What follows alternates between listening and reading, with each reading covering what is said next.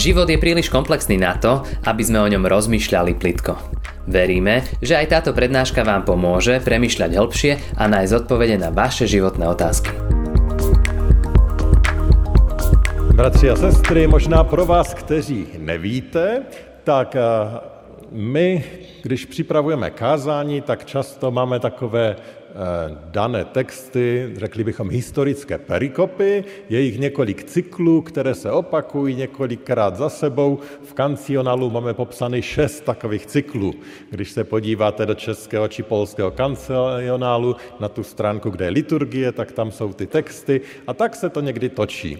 Samozřejmě my čas od času zařazujeme nějaké série či tematické kázání a podobně, ale někdy prostě jdeme podle těch textů. Když jsem si přečetl, jaký text je na tuto neděli, a v té době jsem teda počítal s tím, že bude volba, tak jsem si říkal, no to musím vybrat něco jiného. To ne. Ale pak jsem si říkal, jestli to není příliš zbabělé.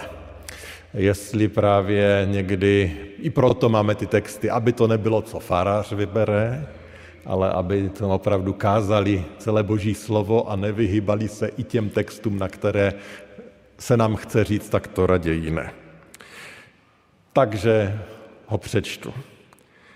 A nebude to jednoduché a sám jsem se s tou přípravou napral. Na druhé straně je docela možné, že to vnese všelijaké takové reakce. Už stáváte, tak lidi se už postavte, někteří už se postavili, že to vynese nějaké reakce všelijaké, že to dnešní kázání možná vybudí v nějakém oku nějakou tu slzičku, zabolí nebo zbudí jinou emoci, ale nemůžeme si vybírat jen ty texty, které nám voní, a tak pojďme do něho. Marek, desátá kapitola od druhého verše. Tu přišli farizeové a zkoušeli ho. Ptali se, ptali se ho, jeli muži dovoleno propustit manželku. Odpověděl jim, co vám ustanovil Mojžíš? Řekli, Mojžíš dovolil napsat rozlukový lístek a propustit. Ježíš jim řekl, pro tvrdost vašeho srdce vám napsal toto ustanovení. Od počátku, stvo, od počátku stvoření Bůh učinil člověka jako muže a ženu. Proto opustí muž svého otce i matku a připojí se ke své manželce a budou ti dva jedno tělo. Takže již nejsou dva, ale jeden. A proto, co Bůh spojil, člověk nerozlučují. V domě se o učedníci znovu na tu věc ptali. I řekl jim, kdo propustí svou manželku a vezme si jinou, dopouští se vůči cizoložství. A jestliže manželka propustí svého muže a vezme si jiného, dopouští se cizoložství. Modleme se. Pane, prosíme o tvoji milost, prosíme, abychom viděli tebe dneska, aby to bylo výsledkem přemýšlení nad tvým slovem, abychom viděli tebe jako velkého Boha, abychom se chtěli dívat tvým směrem. Prosím o to v důvěře v Pána Ježíše. Amen. Můžete se posadit. Tak už víte, proč je to takové citlivé, proč jsem měl z toho takový respekt, protože otázka vztahů a rozvodu je citlivá, je bolestivá, je velice emoční a moc se nás dotýká. A musím také říct, že dneska tady rozhodně ode mě nečekejte analýzu biblického učení o, o rozvodu a opakovaném manželství, to jistě ne a musím také říct, že pořád je pro mne spousta věcí, kterými často nerozumím a musím také říct, že když ve své pastorační práci tyhle ty věci řeším, tak to patří mezi to nejbolestnější, nejnáročnější, co zažívám. A také chci říct, že pokud by jste měli pocit, že něco z toho, co tady řeknu, a dneska to platí ještě víc než jindy, by nebylo v pořádku, neodpovídalo tomu, co říká Boží slovo, nebo, nebo jinak bylo nevhodné, že určitě jsem otevřený k rozhovoru a, a moc budu rád, když se ozvete. Ale pojďme na ten text samotný.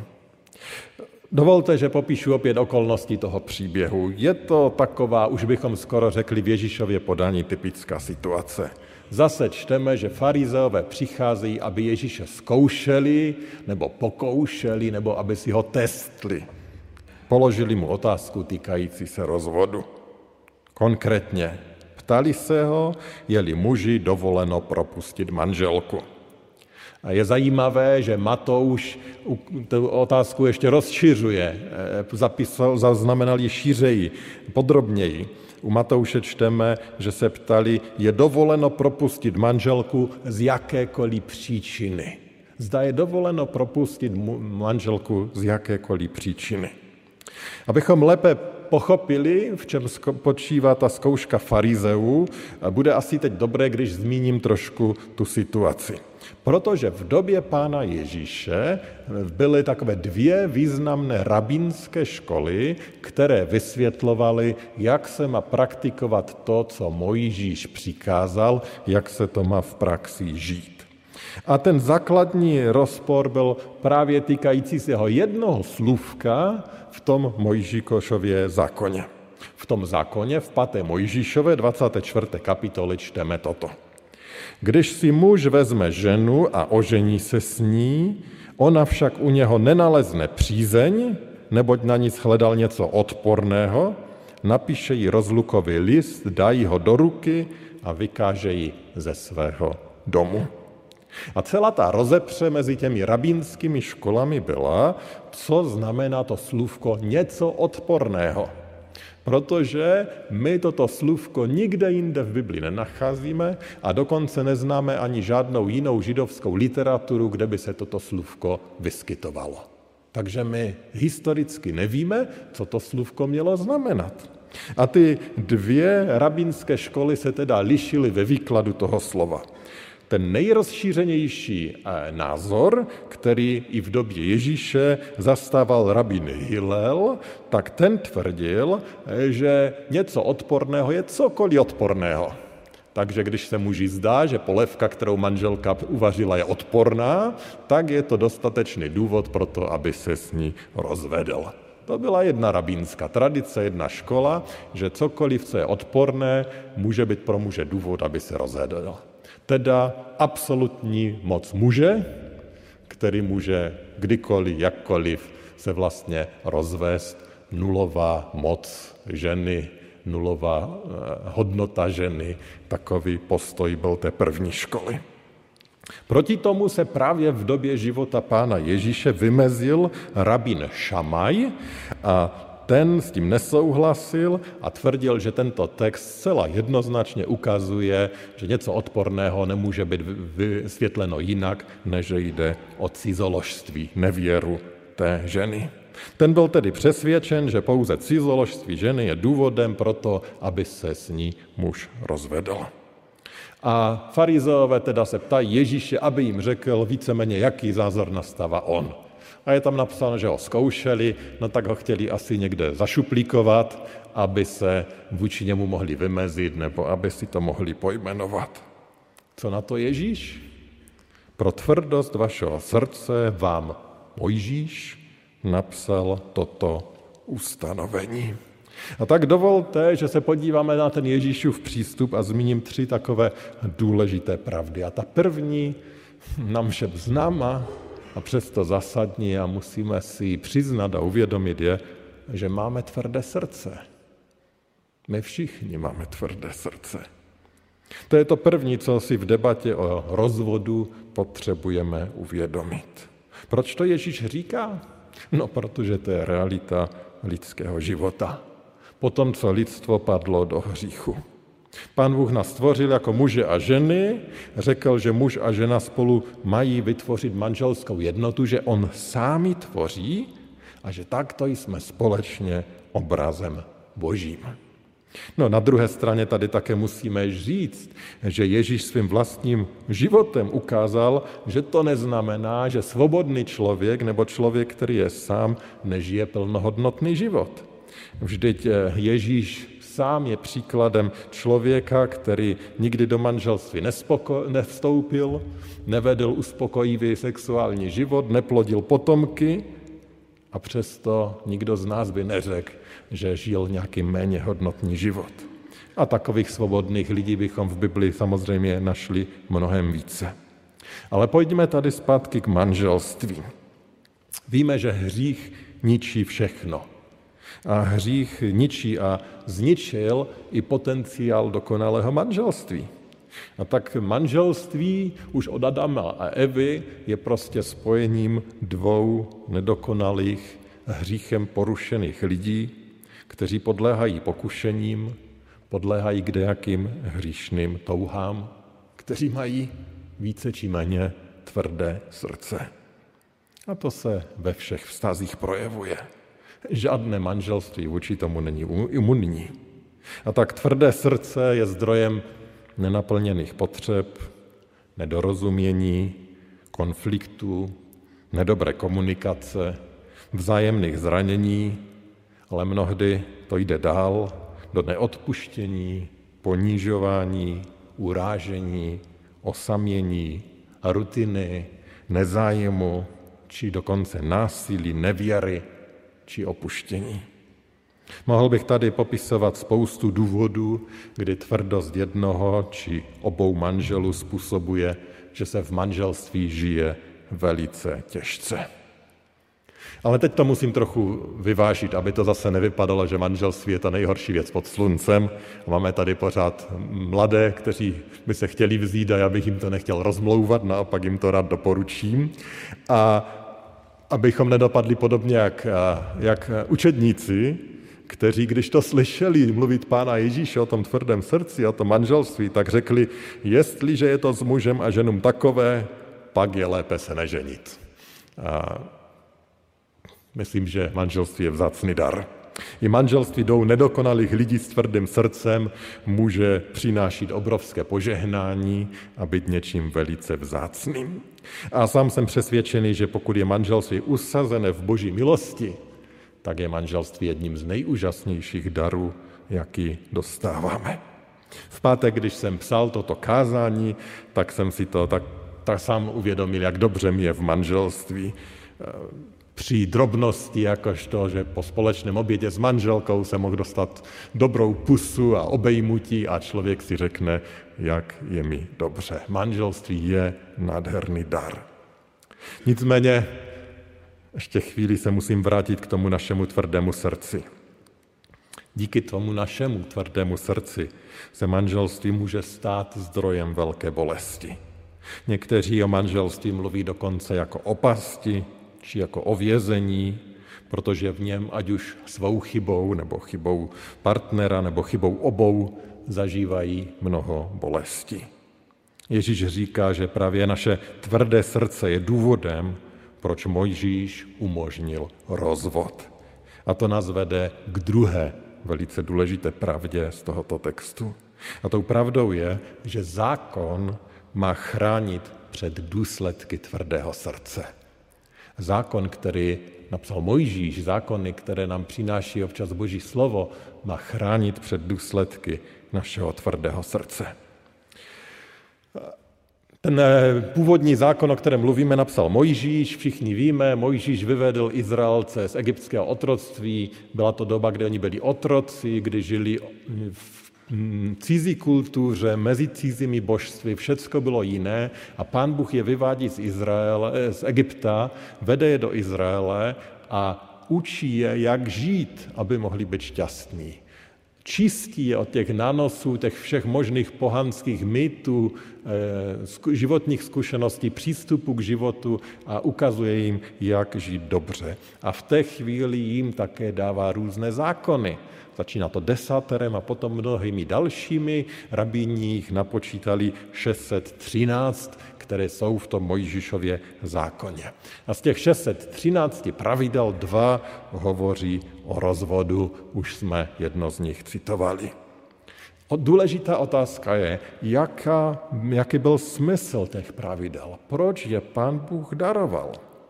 Dovolte, abych to ilustroval na trošku jiném pravidle, na pravidle, kteří na zákoně, který všichni jste slyšeli a znáte. V knize Exodus 21. kapitole čteme oko za oko, zub za zub, ruku za ruku, nohu za nohu. Vytěl jsem jenom malý kousek z toho odstavečku. Jaký byl smysl tohoto zákona? Znamená ten zákon, že boží vůli je, abychom vyražené oko vždycky oplatili vyraženým okem? Eh, chce pán Bůh, abychom zmrzačenou ruku vždycky pomstili tím, že zmrzačíme ruku, který se provinil? Jistě mi všichni do jednoho řeknete, že ne. Tak proč pan Bůh dal takový zákon? Pro tvrdost lidského srdce. Víte, jak si okolní národy a i ti Izraelci předtím, eh, jak se chovali, když byl tento zákon? Za zmrzačenou ruku vyníka klidně zabili. Za vypichnuté oko klidně vyvraždili celou rodinu, aby se pomstili, aby pomstili to, že někdo tolik ublížil. A do tohoto kontextu pán Bůh dává takový, takový zákon. Zákonem, který řekl, že i spravedlnost nebo i spravedlivá pomsta musí mít nějaké limity. Nemůžeme jít dále, než nám bylo uškozeno. A, a proto říká, že za to oko maximálně oko. Za ten zub maximálně zub, za tu ruku maximálně e, ruku, nic víc. Nebudete šířit to zlo ještě dále. Nedovolíme tomu, aby ze zla se začalo šířit mnohem větší zlo aby zlo převládalo, aby zlo eskalovalo. A já si myslím, že tady tento zákon o rozvodu patří úplně do stejné kategorie. Mojžíš na poput samotného pána Boha dovolil rozvod, aby nedocházelo k ještě větší eskalaci zla. Aby se neděly ještě horší věci. Aby důsledky nebyly ještě horší. Izraelský zákon připouštěl rozvod především proto, aby ochránil ženy od dalšího trápení. Ježíš se jednoznačně přiznává, že ten důvod eh, snižuje, že určitě nesouhlasí s tím, aby pro jakýkoliv důvod mohl muž opustit svoji ženu. Ale to byla praxe. Muž totiž mohl ženu bezdůvodně vyhodit a bez zaopatření. Nebo si mohl muž prostě vzít další ženu a vůbec neřešit, co se dějí s tou ženou první. A ten rozvodový zákon měl zaručit té ženě jakousi ochranu, prostě aby mohla fungovat, aby mohla vůbec přežít, protože žena mimo rodinu byla vydána na pospas, neměl kdo by se o ní postaral, nebyla naděje. A tak ten rozvod měl jaksi regulovat to zlo, které se dělo aby nevznikl chaos, aby zlo neeskalovalo. Bible jasně ukazuje, že rozvod je katastrofa, je něco nesmírně bolestného, tragického. V knize Malachiáše nás pán Bůh vyzývá, každý ať nenávidí rozvod, praví hospodin Bůh Izrael. A my všichni víme, že je třeba dělat všechno možné, abychom tomu zabránili. Protože rozvod má své strašné, děsivé žalostné důsledky, protože takové důsledky přináší lidské srdce. Samozřejmě i v mnoha dalších oblastech. Eh, není to jediná oblast, kde bychom toto mohli říct, platí to všude. Ta tvrdost lidského srdce se v manželství neprojevuje pouze tehdy, když vznikají nějaké problémy, ale mnohdy ji vidíme především v neochotě a neschopnosti hledat usmíření, řešení, východiska. Jeden většinou v této chvíli nestačí. Je třeba dvou. Jedno srdce může, jedno tvrdé srdce může všechno pohřbít. A Ježíš pak popisuje ty zoufalé důsledky těch dalších kroků, když v tom našem textu říká, kdo propustí svou manželku a vezme si jinou, dopouští se vůčinit cizoložství, a jestliže manželka propustí svého muže a vezme si jiného, dopouští se cizoložství. Ježíš ukazuje, že ten rozvod často vede k životu v cizoložství, v bolesti, v trápení. Je to velmi smutné čtení. Ano, Ježíš ukazuje, že pán Bůh skrze Mojžíše povolil rozvod, aby nedošlo k ještě horším katastrofám. Nicméně Ježíš přece jenom nás volá k něčemu jinému, než k životu v menších katastrofách. My jsme přece povoláni ještě k jinému životu. A to mě vede k tomu třetímu, co bych z tohoto textu chtěl zdůraznit. Že Ježíš nás obrací ke stvořiteli. Ježíš nás obrací ke stvořiteli. Ježíš nám tady opět připomíná, že žádné z těchto zákonů no, nepřinesou dokonalý život. Žádné z těch principů, ani těch Mojžíšových či jiných, nespůsobí, že my budeme žít dokonale šťastný život, že zažijeme ráj na zemi. Vůbec ne. A když se vrátím k našemu tématu, tak i současní psychologové a sociálogové nám potvrdí, že v době tak masivní rozvodovosti, jakou zažíváme eh, v této společnosti, většina rozvodů vůbec nevede ke zlepšení životní situace, ale naopak k jejímu zhoršení. A to velmi často pro všechny zúčastněné strany. Rozvodu s dobrými konci pro všechny je nesmírně málo. Často rozvod přinese ještě více problémů než život v problematickém vztahu. A to nemluvíme o děsivých dopadech na děti. Jaká je tedy ta Ježíšova reakce? Přečtu znovu tu ústřední pasáž.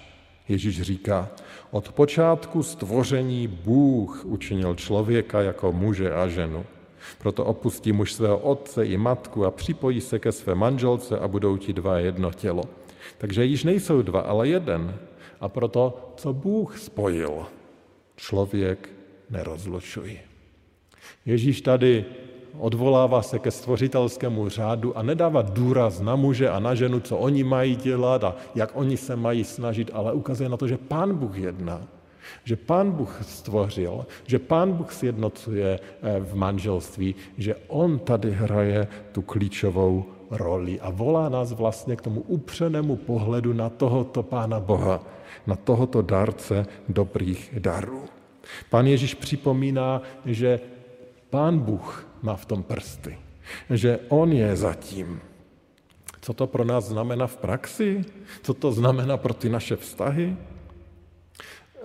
Znamená to, že je důležité, na co se dívám a jak přemýšlím a jaké otázky to si kladu. Znamená to, že si nekladu otázku, co mohu udělat, aby to ještě u Pána bylo, Boha bylo dobré, abych ho ještě úplně nenaštval. Ale ptám se naopak, jak mám teď žít, abych dělal Pánu Bohu radost.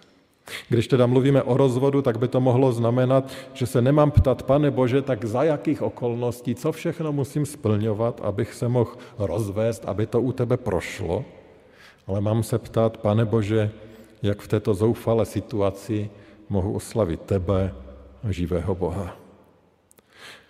Ptát se po hranici, co ještě můžu, co ještě je biblické, co ještě je správné, tak to vždycky znamená, že se pohybují velice těsně toho území, které už patří ďáblu.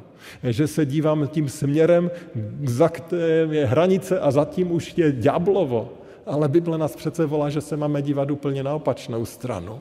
My se nemáme ptat, co ještě můžu, kde ještě můžu, kde už nemůžu, ale my se máme dívat naopak a ptat se, pane Bože, co oslaví tebe, co je dobré, co, k čemu ty mě voláš, co je to nejlepší. A to je ten pohled upřený na Ježíše.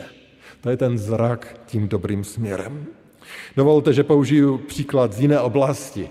Mladí lidé, kteří spolu chodí, se často ptají na táborech taková obvyklá otázka, jak daleko můžeme jít v té vzájemné blízkosti, v těch intimnostech, aby to ještě nebyl hřích, abychom Pána Boha nenaštvali.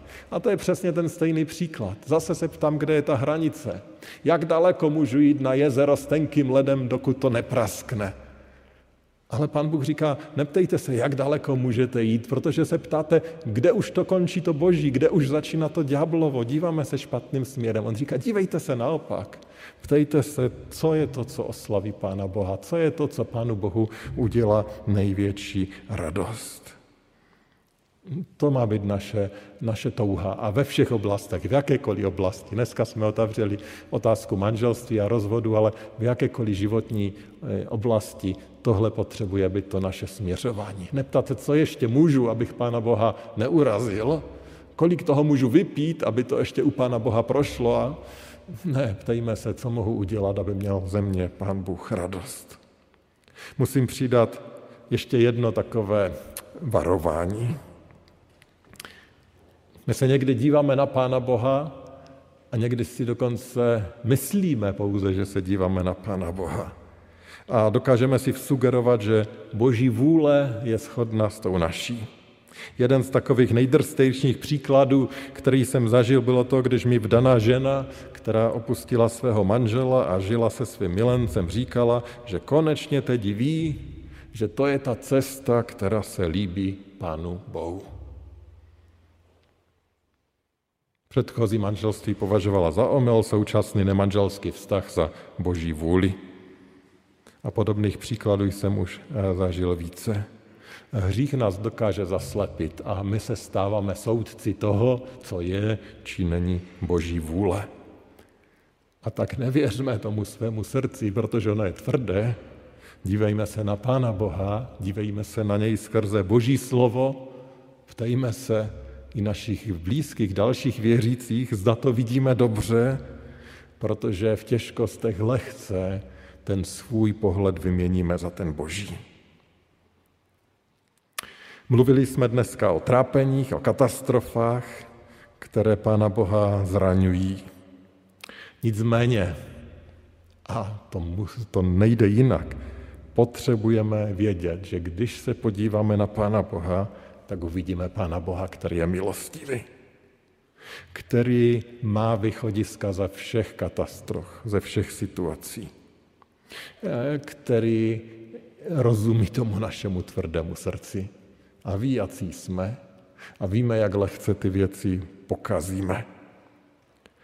Víme, že on nachází východiska z katastrofa, pozvedává a léčí a odpouští. A i když jsme třeba Pánem Bohem pohrdli v nějaké fázi našeho života, dělali věci po svém, on je tady stále jako ten, který přináší naději. Nebo naopak, když druzí lidé námi pohrdli, on je ten, který přináší naději. Není situace, nad kterou by zlomil hůl, není člověk, nad kterým by zlomil hůl, není hřích, ze kterého by nezachránil, není zranění, ze kterého by nevylečil. Ano, mnohé důsledky zůstanou, ale on nabízí to dokonalé uzdravení. A tak dneska nás všechny, rozvedené, nerozvedené, svobodné, ženaté, ty, kteří jsou ve vztazích šťastní, i ti, kteří těžce bojují, Ti, kteří jsou kdekoliv, nás všechny Ježíš zve, abychom viděli jej. Abychom její vírou viděli. Abychom ho viděli jako toho, kdo nás miluje natolik, že se pro nás obětoval. Abychom ho viděli jako toho, který sahá do toho našeho bahna hříchu a podává nám svou ruku. Abychom ho viděli jako toho, který nás zachraňuje a přináší dokonalé uzdravení. Abychom ho viděli jako toho, který je naším vzácným zachráncem, ať už jsme v situaci jakékoliv. A tak podívejme se na něj. A kež nám z boží milosti Pán Ježíš dneska opět zazáří jako ten nejvzácnější poklad, jako ten nejvzácnější lék na to moje tvrdé srdce, na ta naše srdce. On je totiž lék pro každé tvrdé srdce. Poděkujme mu za to. Nebeský Otče, děkujeme ti za tvoji obrovskou dobrotu. A děkujeme ti i za slova Pána Ježíše, slova, které ukazují na celou podstatu. Děkujeme za Pána Ježíše, který prostě pozvedá ty oči a chce, aby lidé viděli tebe, dobrého Pána Boha. Pane, vyznáváme, že i tady sedíme jako ti, kteří zažili mnoha zranění, mnohé bolesti, jako ti, kteří sami selhali mnohokrát, jako ti, kterým bylo ublíženo mnohokrát. Pane, a to všecko přinášíme Tobě. A prosíme Tě, aby Ty nám dal tu milost zaměřit se na Tebe. Nezaměřit se tím špatným směrem. Nechtít se sami sebe obhájit, ale chtět vidět tebe jako velkého pána, protože potom zažijeme pokoj, potom zažijeme tvé přijetí a to je pro nás to nejdůležitější. A tak tě prosíme, pane Ježíši, aby si nám dal tu milost spočinout v tobě. Ale zároveň jedním dechem prosíme o všechny ty, kteří jsou um, i touto situací, bolesti v manželství, bolesti rozvodu, strápení, rozbolavělí, kteří možná zrovna v těchto dnech zažívají nějaké těžké trápení, břemena. Prosím tě, pane, aby i naše společenství mohlo být tím společenstvím, které pomůže ukazovat na tebe, které dodává naději, která přichází od tebe, kež bychom se jí drželi. A zároveň prosíme o ochranu, aby naše srdce se neupnulo na něco nepravého, falešného, ale abychom žili v realitě Tvé přítomnosti. Jsme na tom závislí, je to naše jediná naděje, tak nám tento dar, prosím, Pane Bože, dej. Prosíme o to v důvěře v Tvoji moc a v Tvoji velikost. Amen. Ďakujeme, že ste si túto prednášku vypočuli do konca. Modlíme sa, aby ste boli inšpirovaní a povzbudení. Ak máte nejaké otázky, napíšte nám správu na Facebooku, Instagrame alebo hoci aj e-mail. Projekt Chcem viac už viac ako 10 rokov podporujú ľudia z celého Slovenska. Pridajte sa k ním. Aj vďaka vašim darom a modlitbám môžeme prinášať každý týždeň dobrú správu, povzbudenie a inšpiráciu tisíckam ľudí nielen na Slovensku. Ďakujeme.